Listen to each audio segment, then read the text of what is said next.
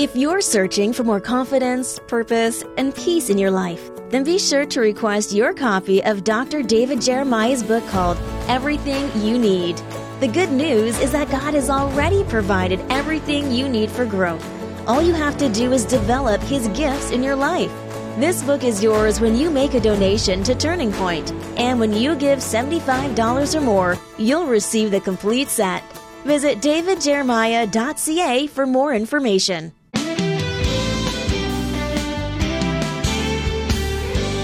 Welcome to Turning Point. If you think perseverance means resigning yourself to a bad situation for the long term, you're in for a surprise. Today, Dr. David Jeremiah explains that perseverance actually has more to do with strength and victory than the often mistaken notions of weakness and defeat. If you're ready to grow in this key virtue, listen as David introduces today's message Relentless Determination. What an important lesson this is. As you look around today in so many circles, what you see are people just kind of letting life come to them with no purpose, no direction, and uh, just kind of floating along with the tide. And the Bible tells us that if we're to walk with the Lord, it will take personal discipline and it will take relentless determination. You will have to set your eyes on the goal and never let them be removed. And Paul did that, and Jesus did that, and we are called to do it. To know what God has called us to do, and with all of our heart to do it. Don't leave anything on the table. Don't look back with regrets. Be determined by the grace of God, and the Spirit of God will take control and give you the discipline, direction, and momentum that's a part of your life. Relentless determination today and tomorrow. And then next week, we're going to talk about Christ like character radical kindness, and selfless love. All a part of this series called Everything You Need. And it's from 2 Peter chapter 1 verses 3 and 4. You can get the book Everything You Need, which is a full length major book that was released several years ago. It's available through davidjeremiah.org along with the study guide. If you're interested in that, you can find more information when you go to the website. But the resource for the month is the book The Mediterranean Sea Rules by Rob Morgan. That means this is the book you get when you send a gift to Turning Point during the month of February. Send your best gift and then just say, Thank you for the ministry of Turning Point. Here's my investment in its future. I'd love to have the book on the Mediterranean Sea Rules, and it'll be in the mail to you before you know it. Do it today, friend, before you forget. Use a little relentless determination and do this now. Here's part one. Listen up. Back in 1983, the Australian Ultra Marathon was a foot race of 544 grueling miles from Sydney to Melbourne. And at this particular race, a very odd competitor showed up. Uh, everyone else was highly trained, commercially sponsored, professional. But this particular participant, a guy named Cliff Young, was a 61 year old farmer. Unlike the others who were clad in professional running shoes and cool athletic wear with sponsored logos, Cliff wore a loose white shirt flopping over baggy overalls. He had rubber goulashes over his boots and a white baseball cap hung over his head with sunscreens. Well, the officials thought it was a joke. They began to laugh and they were being set up by this guy. But Cliff was dead serious and he was ready to run. His name went down on the roster. Someone pinned a number on his faded overalls. And uncertainty about Cliff continued as the runners lined up to start the race.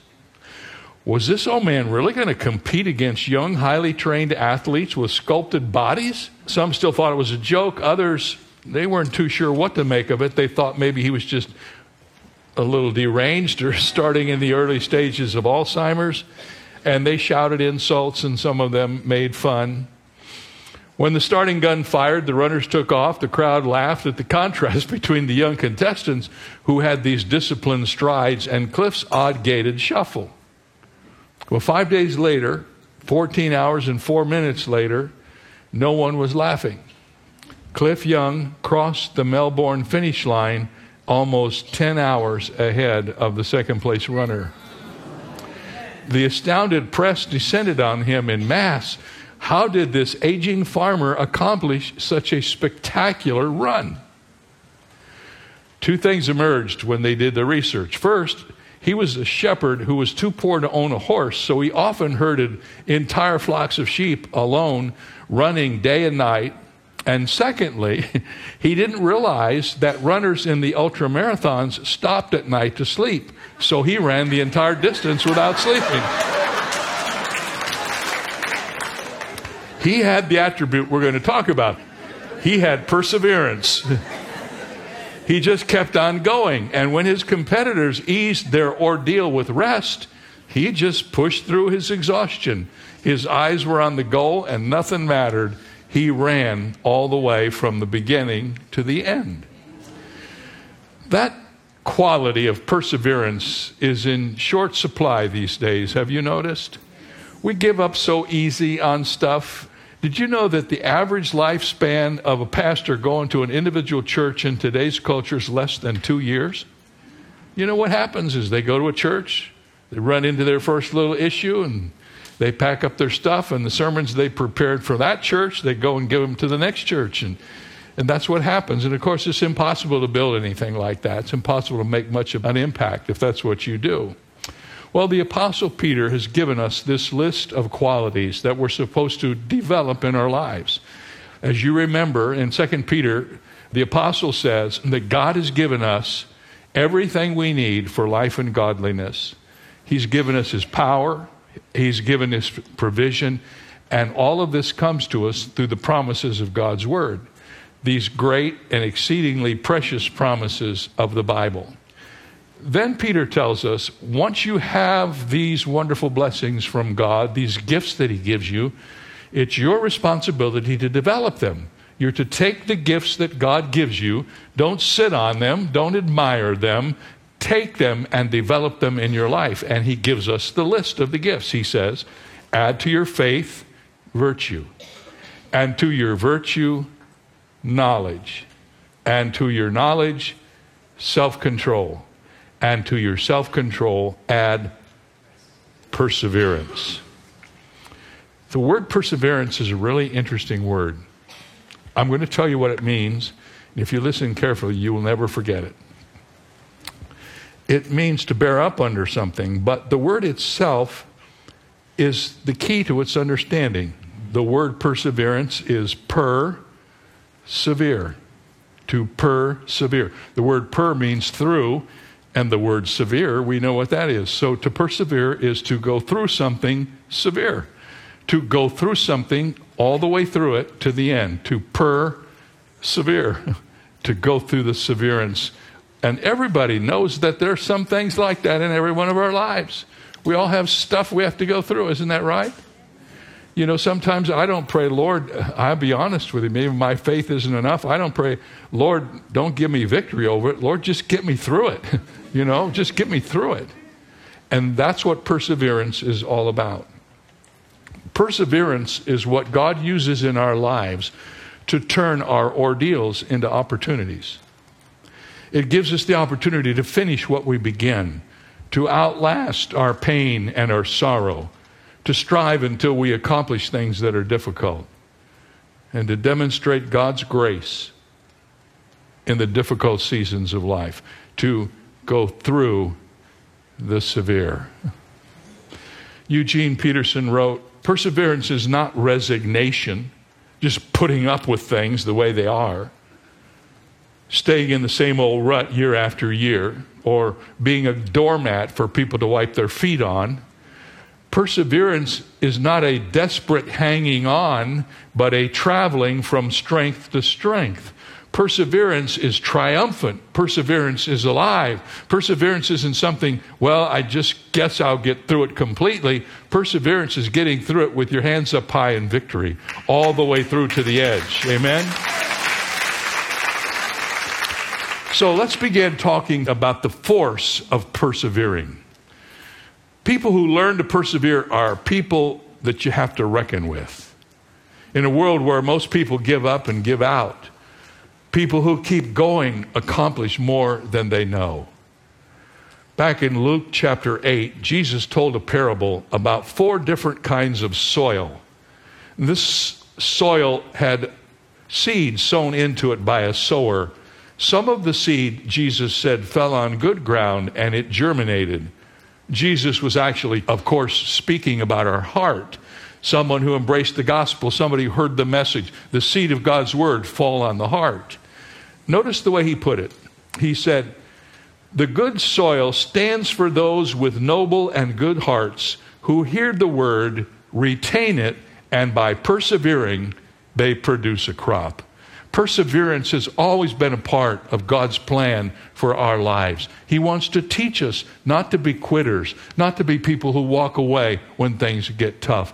It's in the process of perseverance that we build our spiritual muscles. Just like in the gymnasium, when you keep lifting when it starts to hurt and feel bad, it's the lifting beyond the point where it hurts that builds the muscles to be stronger so that you can get stronger and stronger in the process. So, perseverance has the power to accomplish a remarkable thing in a person. Maybe you're in something right now that's really tough. You may wonder how in the world you're going to get through it. You look at the obstacles that are ahead of you and they're just overwhelming. And you sometimes pray in desperation. You say, Lord, I know you can do anything. I know there's nothing too hard for you. I know that you are the God of the impossible. But God, I don't see any way through this. I don't see any way to make it through this situation. And so when that happens, what we do, sometimes we just give up. We throw in the towel. We quit. I'm going to tell you a story about somebody you may have heard about. Byron Janis, a world class concert pianist, played with the world's top orchestras and he recorded many albums. From early childhood, he studied with top teachers. He practiced for many hours every day. Whenever he would play, audiences would just marvel at the grace and the nimbleness of his fingers as they flew across the keyboard, bringing to life the classical repertoire's most difficult pieces. At the peak of his career, Janis noticed a creeping stiffness in his fingers. After several tests, doctors gave him the devastating diagnosis. He had severe psoriatic arthritis in both his hands and his wrists. The prognosis was bleak. His fingers would become stiff as wood, and he would become severely crippled. When the arthritis fused joints in nine of his fingers, it appeared his concert career was over. But Byron Janis was determined to challenge this. Without revealing his disease to the public, he spent long hours adapting his playing technique to his new reality. He relied on regular medication, acupuncture, ultrasound, even tried hypnosis to cope with the pain. His wife, Maria, who is the daughter of actor Gary Cooper, she learned and applied a therapeutic massage technique to restore flexibility to his joints. Now, watch what happened. Janis continued playing the piano for 12 more years. The world learned of his condition when he revealed it in 1985 at the White House when he was doing a concert there. Despite several more surgeries on his hands, he continued to play the piano and became an active fundraiser for the Arthritis Foundation.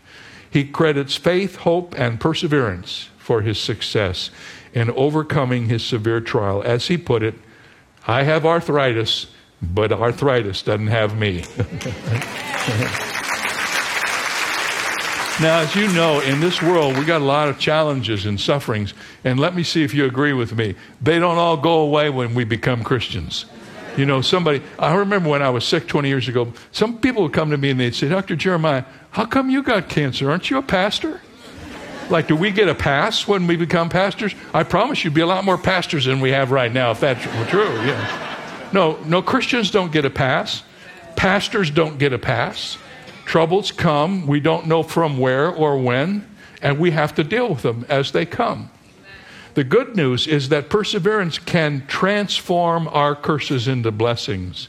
Arthritis taught me to look inside myself, said Janis, for new sources of strength and creativity. It's given my life a new intensity. It made me a force to be reckoned with. Let me tell you some things that happen when you persevere. First of all, perseverance produces trust, it teaches you to believe. Probably the best illustration of this is in the Old Testament. We all know history's best known sufferer.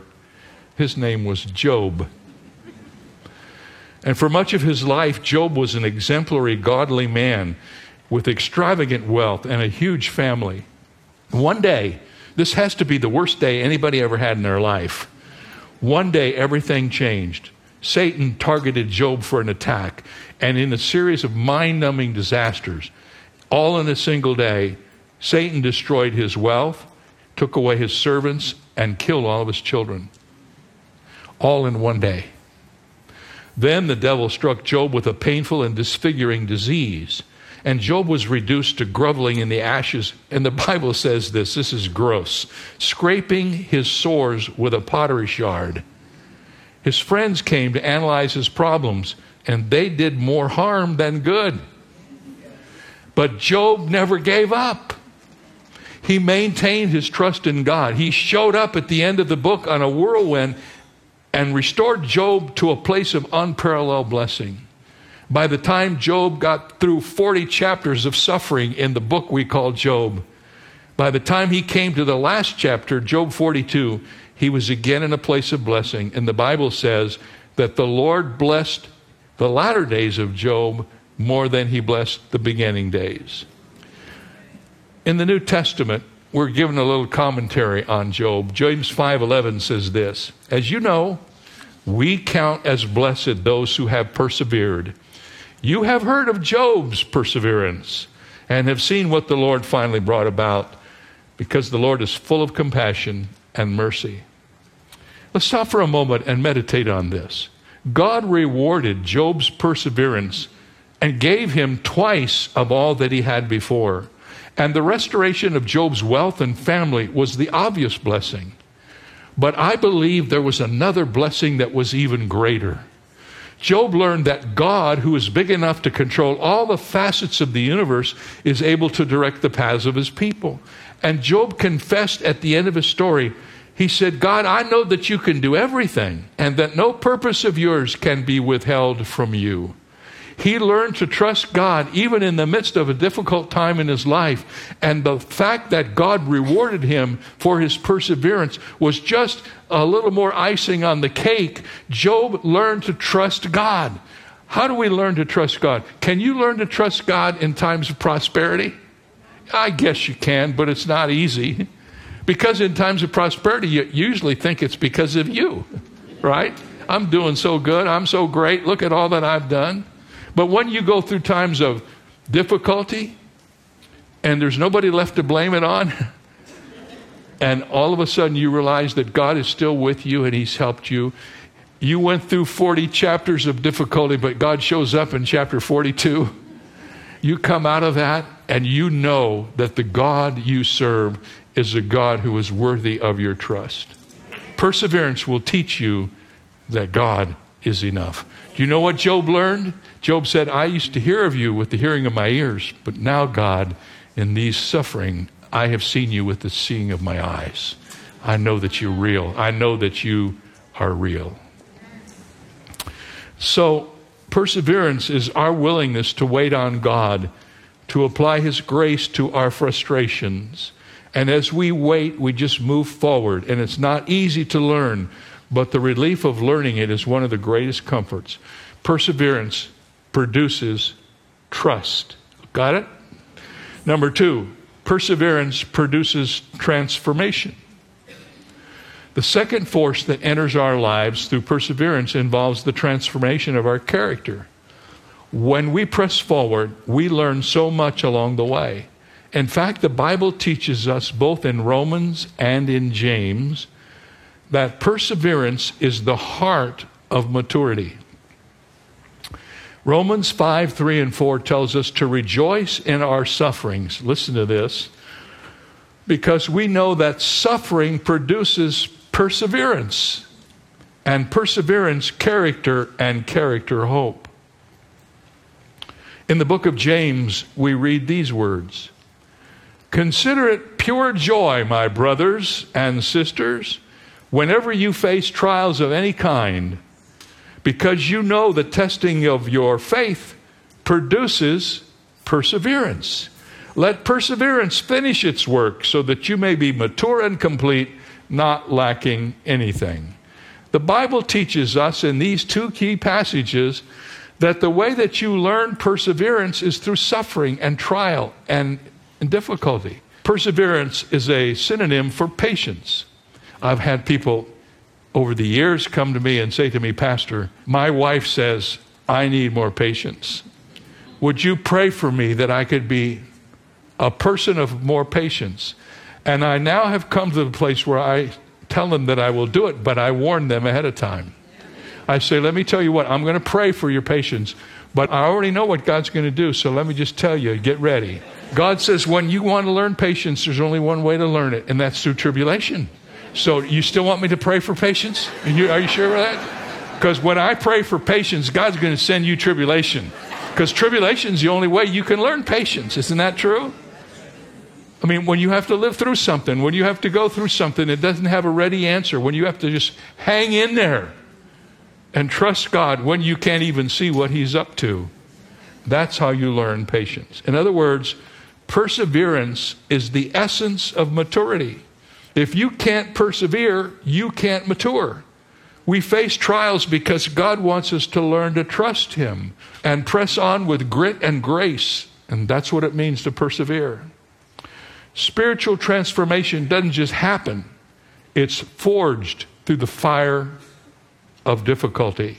So when we maintain our trust in God in spite of difficulty or disaster, when we don't throw in the towel when it gets tough, what we do when we do that produces a strength of conviction, and Paul sums it up in Romans 5 as character and maturity. So when you're going through stuff, maybe you shouldn't always use the why question. Maybe you should ask the what question. Lord, what are you trying to teach me during this time? What do I need to learn that I can't learn in any other time? Statistics have proven over the years that prosperity is not a good teacher. Prosperity is not a good teacher, but adversity is a good teacher. For every person who learns something through prosperity, there are a hundred more who learn something better through adversity. Adversity is God's messenger to us to help us be better people. Learn to persevere, learn to keep going. Don't quit. When it's tough, don't give up. Because if you do, you will live to regret it, and it will make it much more difficult the next time you face trouble to stay the course. That's the force of persevering. So now let me talk to you for a moment about the formula of it. God knows we need trials to form character, just like athletes need resistance to tone their muscles for the game.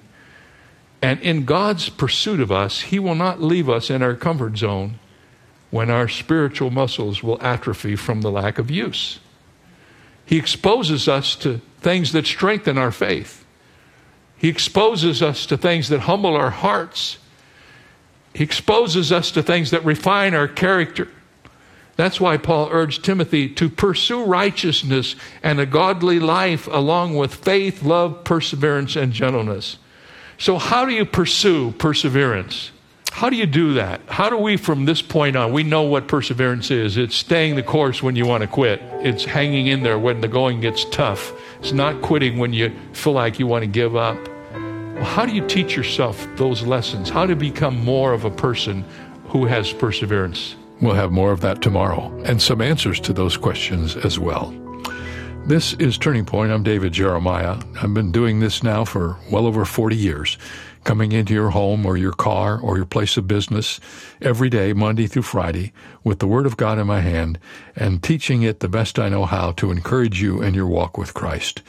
During this month, when we bring the ministry of Turning Point to you, we ask you to help us by returning a, gift to make it possible for us to continue to underwrite these programs on your station and do all of the production costs that go with it.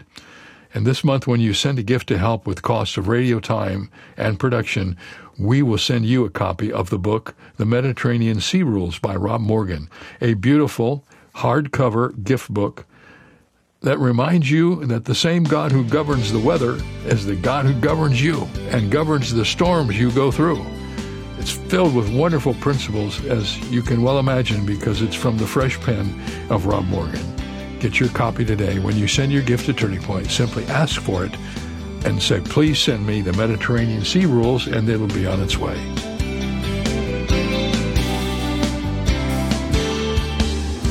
For more information on Dr. Jeremiah's series, Everything You Need, visit our website where you'll also find two free ways to help you stay connected our monthly magazine Turning Points and our daily email devotional.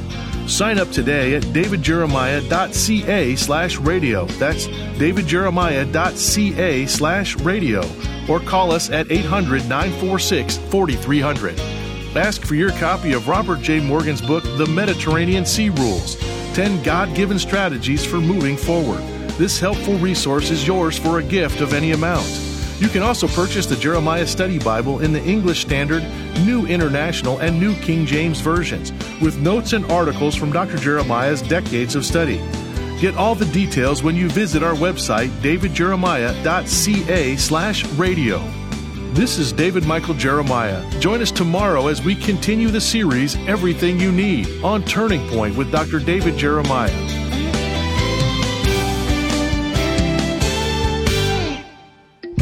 Turning Point presents the Jeremiah Study Bible, drawing on more than 40 years of study by Dr. David Jeremiah. Take your personal Bible study deeper with unique introductions to each book of the Bible. 55 full page articles exploring the essential themes of the Christian life. 8,000 study notes with insightful and practical content, an extensive cross reference system, and helpful sidebars that extend to topics beyond the study notes. You can also take advantage of online resources available to you at jeremiahstudybible.com. Great for individual or small group studies, this Bible is available in the New King James and New International versions in standard or large print, as well as the English Standard Version in standard print with several cover options. For more information or to order your copy, go to davidjeremiah.ca slash JSB. That's davidjeremiah.ca slash JSB. Someone has said, speaking from experience, no doubt, that we should keep our words soft and sweet because we never know when we might have to eat them. Sounds like good advice to me. But the Bible's advice about our speech touches a different area of the palate than soft and sweet. Paul wrote that our speech should be seasoned with salt. Echoing Jesus' words that his followers are the salt of the earth, Paul wrote in Colossians that our speech should be salty, meaning flavorful, interesting, and attractive, even speech that preserves life instead of destroying it. That sounds like good advice to me as well. This is David Jeremiah encouraging you to get on the road to new life. Discover God's wisdom for speaking on Route 66. Route 66, driving the word home. Log on to Route66Life.com. Start your journey home today.